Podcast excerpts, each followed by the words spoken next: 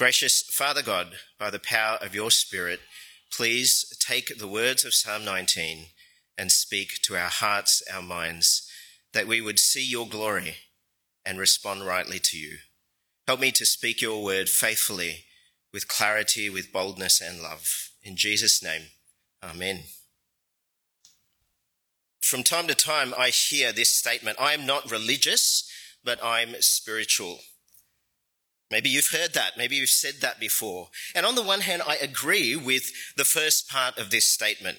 If by religious you mean uh, institutional or ritualistic or legalistic, if by religious you mean uh, doing everything you can to try and impress God, well, I'm with you. I'm not particularly religious either. But I think it all depends on what you mean by spiritual. I think spiritual means different things to different people. Spiritual could mean a non-material. It could mean supernatural. Spiritual could mean uh, that which is beyond what we normally experience. Uh, spiritual could mean believing in some sort of divine force or energy. Or spiritual could just mean having a personal relationship with God who does not have a body but is a spirit. So you see, the crucial question is if there's a God, how has he revealed himself? And if he has revealed himself, then how should we respond to this God? So these are the two questions that we'll be addressing today as we look at Psalm 19. How has God revealed himself and how should we respond?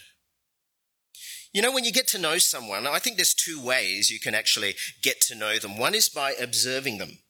Uh, we've got social media now, so you can actually stalk them before you meet them. And you could, in fact, learn lots about someone by talking to their friends and family well before they reveal anything to you. That's one method. Um, the other method is to wait for them to reveal themselves to you. Now, the first method doesn't work with God because He is so different to us by many magnitudes. God is all powerful He's all knowing. He's ever present because he's a spirit. He cannot be touched. He cannot be physically seen. We can't observe him to know what he's like. So God has to reveal himself to us. And he has. God has revealed himself to us in his works, verses 1 to 6, and in his words, verses 7 to 11. Well, firstly, God reveals himself to us in his works, verse 1. The heavens declare the glory of God, and the expanse proclaims the work of his hands. Day after day they pour out speech. Night after night they communicate knowledge. There is no speech, there are no words, their voice is not heard. The psalmist David says that creation reveals something of God to us. When we gaze at the night sky and we see the stars of a galaxy from a thousand years ago, that says something of the glory of God. His glorious power that created and still sustains the universe. As David says in verse 3, this is speech without words. In verse 4, their message has gone out to the whole earth and their words to the ends of the world. In the heavens, he has pitched a tent for the sun it is like a bridegroom coming from his home. It rejoices like an athlete running a course. It rises from one end of the heavens and circles to the other end. Nothing is hidden from its heat. This non-verbal communication is a universal message, David says. It doesn't matter who you are. It doesn't matter where you live. Everyone on earth can witness the light of the sun and experience its warmth as the sun rises and sets with ordered regularity. The sun, according to David, is like a bridegroom emerging in the morning radiant from the bliss of his wedding home. And during the day, it sets its course like an athlete embarking on his race. God has set the sun to run its course each day, giving light and life to every person on earth. Nature reveals God's majesty to us. Christians call this natural revelation. Romans 1 verse 20.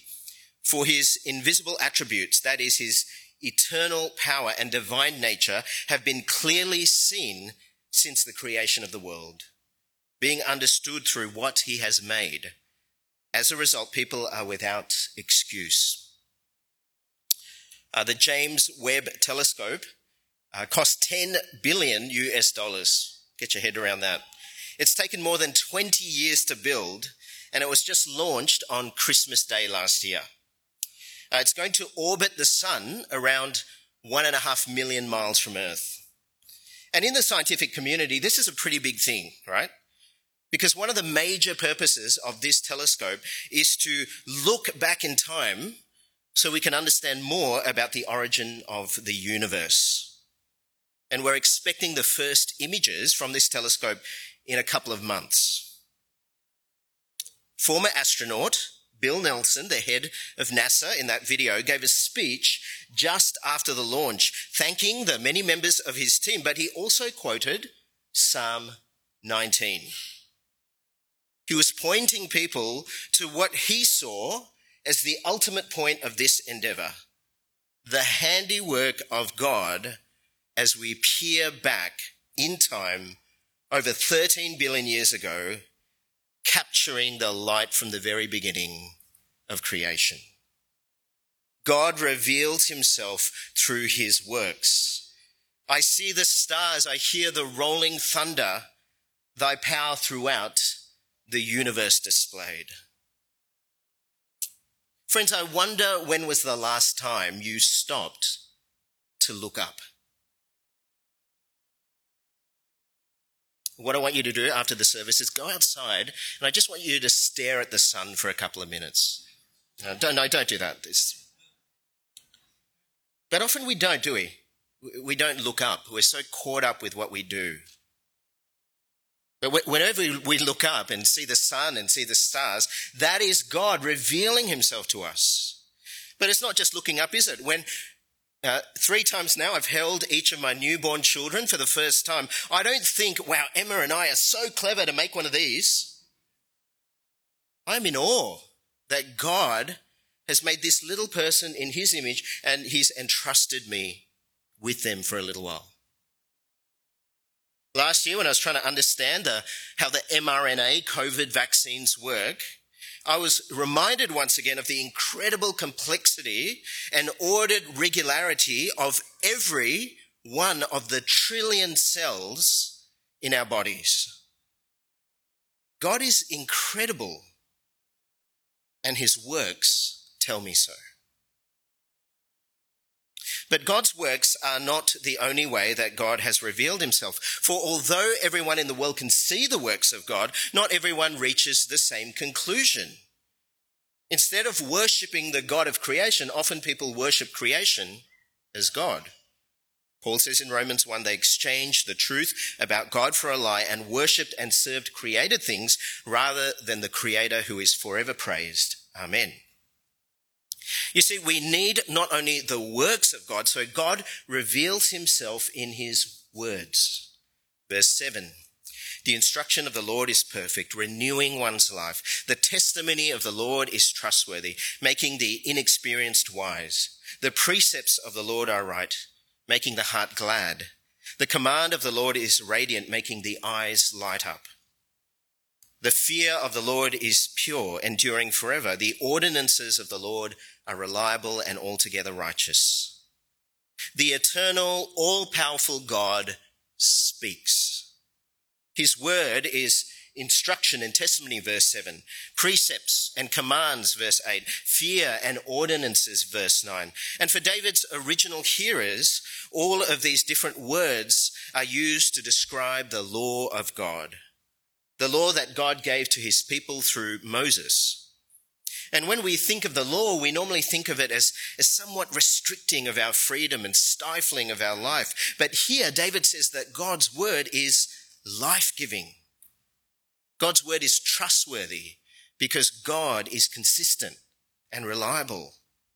God's word instructs us how to live life so that we might love God and love others.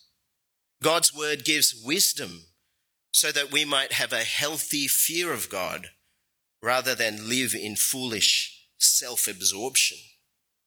God's word brings joy and peace to the hearts of those who listen and obey. In fact, David says God's word is of the greatest worth.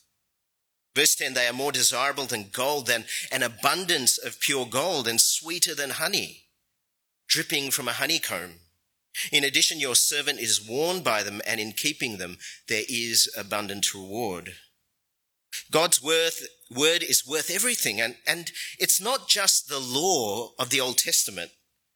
The Apostle Paul says in uh, 2 Timothy 3 all scripture is God breathed and is useful for teaching, rebuking, correcting, and training in righteousness. While creation is God's natural revelation, Christians call scripture special revelation. Uh, special revelation includes God speaking directly to individuals, which he does. God can speak through his messengers like angels. God can use, and he still uses, dreams and visions to speak to us. But scripture, the Bible, his written word, is God's special revelation for all people in every culture, in every age. All parts of the Bible are God's word. Whether that's law or prophecy, whether that's poetry or songs, whether that's history or wisdom or gospels or epistles, every book of the Bible is God's word where he reveals himself to us so that we might know him and be equipped to live life for him. God's word reveals his attributes, his majesty, his creativity, his power. God's word reveals his faithfulness in keeping promises his compassion and mercy, his steadfast love for his people. God's word explains his works. Think of Genesis, how it explains God's process and purpose in creation.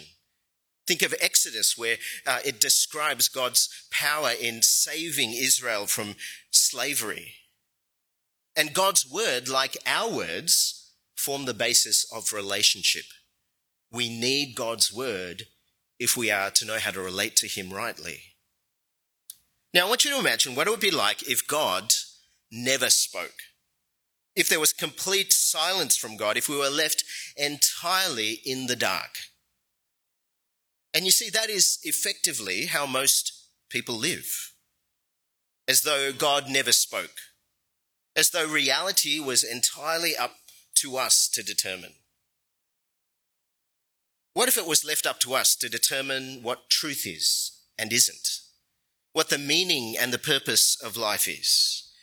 How incredibly confusing and messy and destructive life would be if God never spoke. And I suspect that some of you are feeling that messiness and the consequences of living as though God has never spoken. But the thing is, God has spoken. Life comes with the manufacturer's instruction manual. God has revealed how to live wisely in His Word. God has things to say about how marriage and sex works. God has things about how you use your money. God has things to say about being parents and being children. God has things to say about anger and forgiveness. God has things to say about your worth. Are you listening to the God who speaks? Uh, this is a photo I took when I went to visit one of our missionary families when they were serving in West Africa, the Shorts. Uh, every morning, Warwick would read the Bible with Ardo, a Fulani chief who left Islam and became a follower of Jesus. And there they are reading the Bible together at dawn. It was still dark outside, and there's the light lighting up uh, their Bibles. And I thought of that verse from Psalm 119, the longest psalm in the Bible, and a psalm all about the goodness of God's law. And it says there, Your word is a lamp to my feet, a light to my path. And for Ardo, God's word really is a light and a lamp. It is more precious than anything to him. It has brought him hope and freedom, forgiveness and peace. Ardo has been threatened for his faith. The Muslim leaders have said to him that they will not bury his body if he continues to believe in Jesus, which is a great dishonor and shame for a Muslim. And Ardo told them, what, what does it matter what you do with my body? For I will be with God. When you listen to God's word like Ardo, God's word is more precious than anything. Well, God reveals himself in works and uh, words. So how should we respond to this God who reveals himself? We should turn and we should trust. Uh, when David writes about God's works in creation, you get this impression that David is humbled by the sheer difference in scale between he and between God. Take, for example, Psalm 8, where David says, When I observe your heavens, the work of your fingers, the moon and the stars, which you set in place. What is a human being that you remember him? A son of man that you look after him. God is so much bigger than we are. Uh, we are tiny, we are so insignificant, and yet God is mindful of us. But here in Psalm 19, David uh, is conscious of yet another big difference between us and God. God is holy. He is without sin, and we are sinners. Uh, verse 6, when he talks about the sun, he says, No one is hidden from its heat. And just like the sun, no one is hidden from the exposing purity of God's holiness. And therefore, our sin is a huge problem. That is why David's response to the God who reveals is all focused on the problem of sin because we are lawbreakers, aren't we? Verse 12, who perceives his unintentional sins? Cleanse me from my hidden faults. Moreover, keep your servant from willful sins. Do not let them rule me. Then I will be blameless and cleansed from blatant rebellion. We respond to God by turning away from our sin. God's word is living and active. It, it cuts us to the heart. It exposes our sin and the godly respond with humility. David's response is that godly response. He knows that his sin is an offense to God and he doesn't want to live as a rebel before his maker. So he asks for God's cleansing for forgiveness for his, un- for his unintentional sins. He asks God to help spare him from his intentional sins. Cleanse me from my sins, David says. But how? How can we be cleansed from the guilt and the shame of our sin? David, who wrote this psalm, was described as the king after God's own heart. But even David knew the stain of his sin. David committed uh, adultery with Bathsheba and then had her husband Uriah killed in battle, adultery and murder. And David was going to sweep this sin under the carpet, and then the prophet Nathan exposed David's heart. And then David wrote Psalm 51 where he cries out to God about his horrific sin Cleanse me with hyssop, and I will be clean. Wash me, and I will be whiter than snow. But how? How can David be cleansed from sin? Well, God has a final word to say, and it's not in Psalm 19. And here we stand in an even more privileged position than David because David never knew God's final word because God's final word is his son, Jesus Christ. Listen to Hebrews 1. Long ago, God spoke to our ancestors by the prophets at different times and in different ways. In these last days, he has spoken to us by his son. God has appointed him heir of all things and made the universe through him.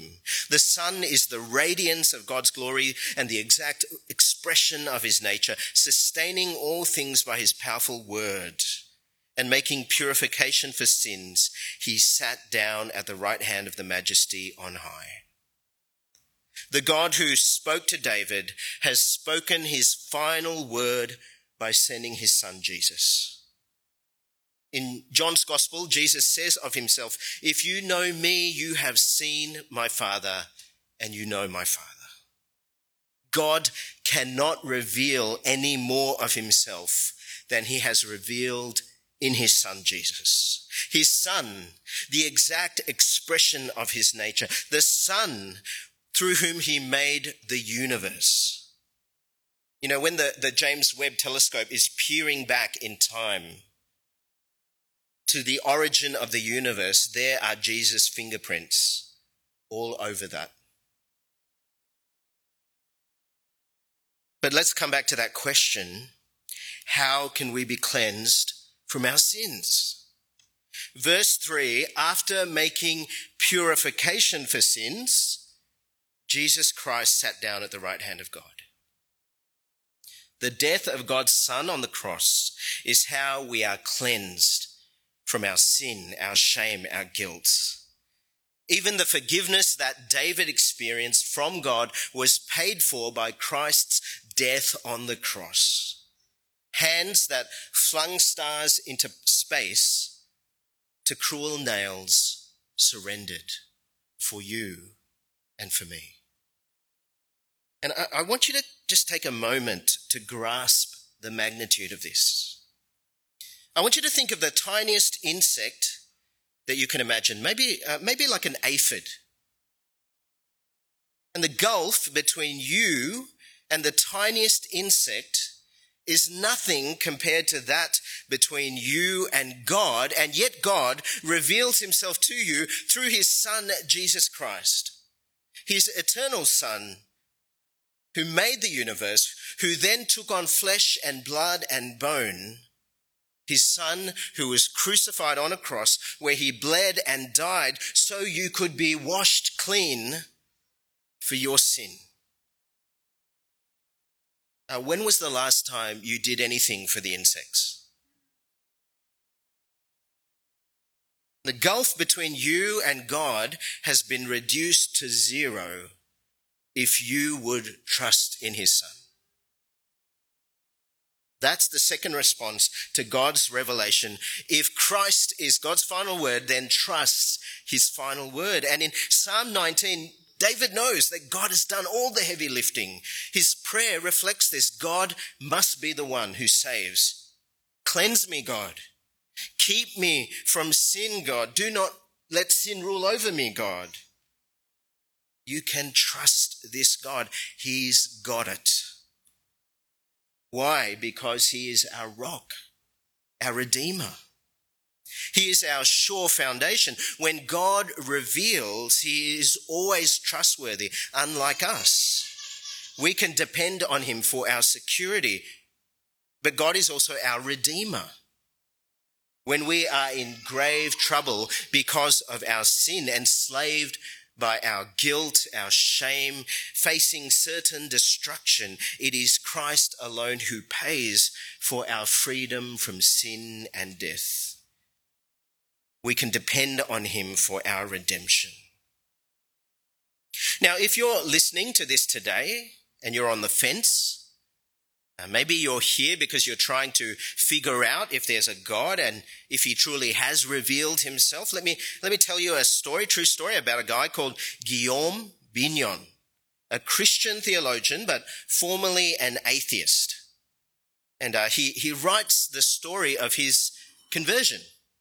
As a teenager, uh, Guillaume rejected the Catholic belief of his parents, and as a young man, he lived life as a committed atheist, he says. He was pursuing his career, his sport, and women. And his, his own words, he said he was leading a pretty happy life. And then, in an attempt to persuade his girlfriend that God didn't exist, he decided to start an investigation. And I'm going to quote here from him. Uh, if any of this is true, then the God who exists presumably cares greatly about this project of mine. So I, I started to pray into the air. If there's a God, then here I am. I'm looking into this. Why don't you go ahead and reveal yourself to me? I'm open. I wasn't, but I figured that if God existed, that wouldn't stop him. I decided I'd go to a church to see what Christians do when they get together.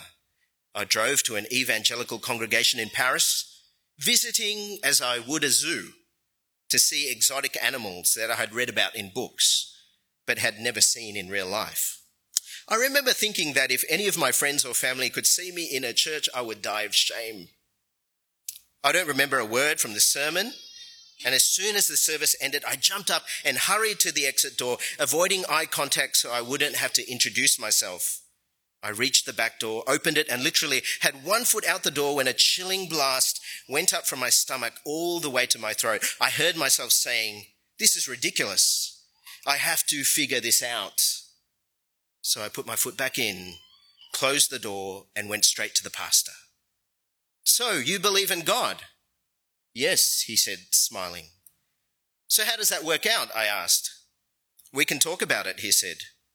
After most people left, we went to his office and spoke for hours. I bombarded him with questions and we met again over several weeks. He patiently and intelligently explained his worldview. And I nervously started to consider that all of it could be true. My unbelieving prayers shifted to God, if you're real, then you need to make it clear so I can jump in and not make a fool of myself. I started to hope that he would open the sky and send down the lights. At the same time I'd started my investigations, I had also come to commit a particularly sinister misdeed, even by atheistic standards. Though I knew exactly what I'd done, I'd shoved it down inside, but God brought it back to mind in full force, and I finally saw it for what it was. I was struck with an intense guilt, crippled with chest pain, and disgusted at the thought of what I had done and the lies I'd covered it with. I was lying in pain in my apartment near Paris when all of a sudden the penny dropped. That is why Jesus had to die. He who knew no sin became sin on my behalf so that in him I might become the righteousness of God. 2 Corinthians 5. He took upon himself the penalty that I deserve so that in God's justice my sins would be forgiven by grace as a gift rather than by righteous deeds or religious rituals. He died so that I may live. I placed my trust in Jesus and asked him to forgive me in the way scripture promised he would. I was passionate about studying my newfound faith in order to explain it to my friends and family. I read book after book, watched lecture after and debates and loved every moment. Eventually, it was all I did in my free time, and I figured that if I was going to spend all my time and energy studying Christianity, I might as well get a degree out of it. So I applied for seminary and eventually obtained a master's in New Testament studies. That is how God reveals himself to an atheist. If, like Guillaume, God is convicting you today, convicting you of your sin, as though his word was speaking directly to you, then you ought to listen. You ought to turn to him, turn away from sin, and trust in Jesus. But you know, if you're undecided, like uh, Guillaume was at the start of his journey, then you should persevere and not rest until you sort it out. And you might even pray, pray his prayer initially show me if you're real. But for those of you who already trust in your Lord as rock and redeemer, let me encourage you with this story. I spoke two Sundays ago of Ray Davidson, who recently died at 91, trusting Christ her Saviour. I went to visit her husband Harold this week at the nursing home. Harold is a, another of my heroes. He's actually hoping to come and visit uh, sometime soon. He was so excited to see me, uh, to show me his new room, smaller than the one he shared with Ray, simple and modest. But Harold is content with it. He has everything he needs, he assured me. He was very happy with the view. He told me he was so thankful for the meals that they provided for him, so appreciative and, and respectful of the staff. And he knows that being in this home makes life easier for his family.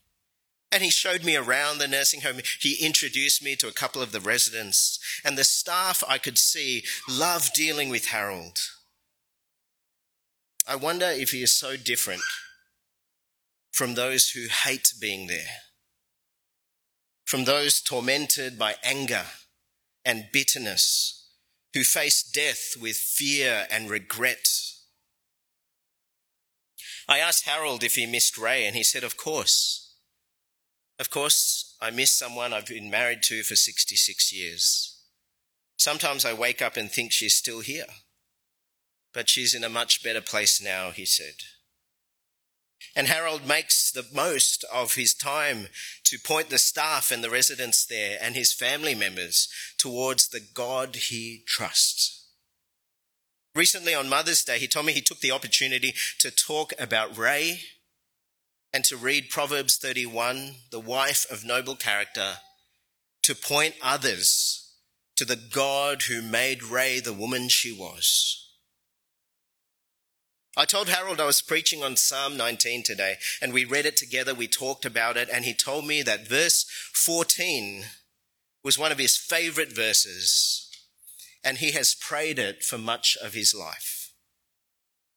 And when I left, I thought to myself, if you want to live well, like Harold, right to the very end, with purpose and with peace, with thankfulness, with other centeredness, then you ought to make that your prayer too. May the words of my mouth and the meditation of my heart be acceptable to you, O Lord, my rock and my redeemer. Let me pray for us.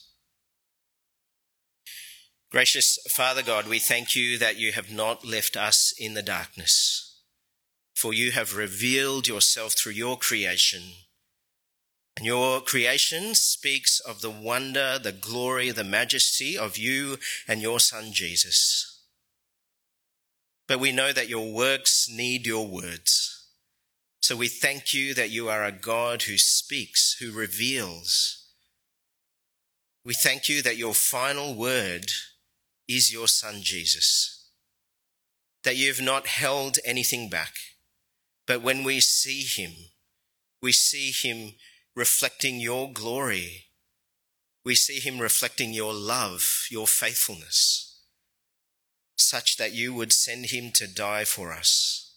Please, Father, help us to people who, to be people who turn from sin, who desperately trust in Jesus, to live lives worthy of your gospel our Lord, our rock, our Redeemer. May you be glorified. In Jesus' name, amen.